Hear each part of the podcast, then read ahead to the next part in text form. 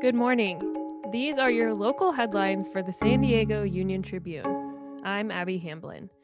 Some of San Diego's top officials are calling on the federal government to lift pandemic restrictions at the U.S. Mexico border after the Department of Homeland Security announced that they will remain in place through at least July 21st. The land border crossing has been closed to non essential travel since March 2020. Officials say the restrictions are hurting the regional economy. A study released this week found that before the pandemic, nearly 40% of San Diego homeowners were spending one third or more of their income on mortgages and related costs. That puts San Diego at the third highest in the nation for income spent on mortgages, behind only Los Angeles and Miami.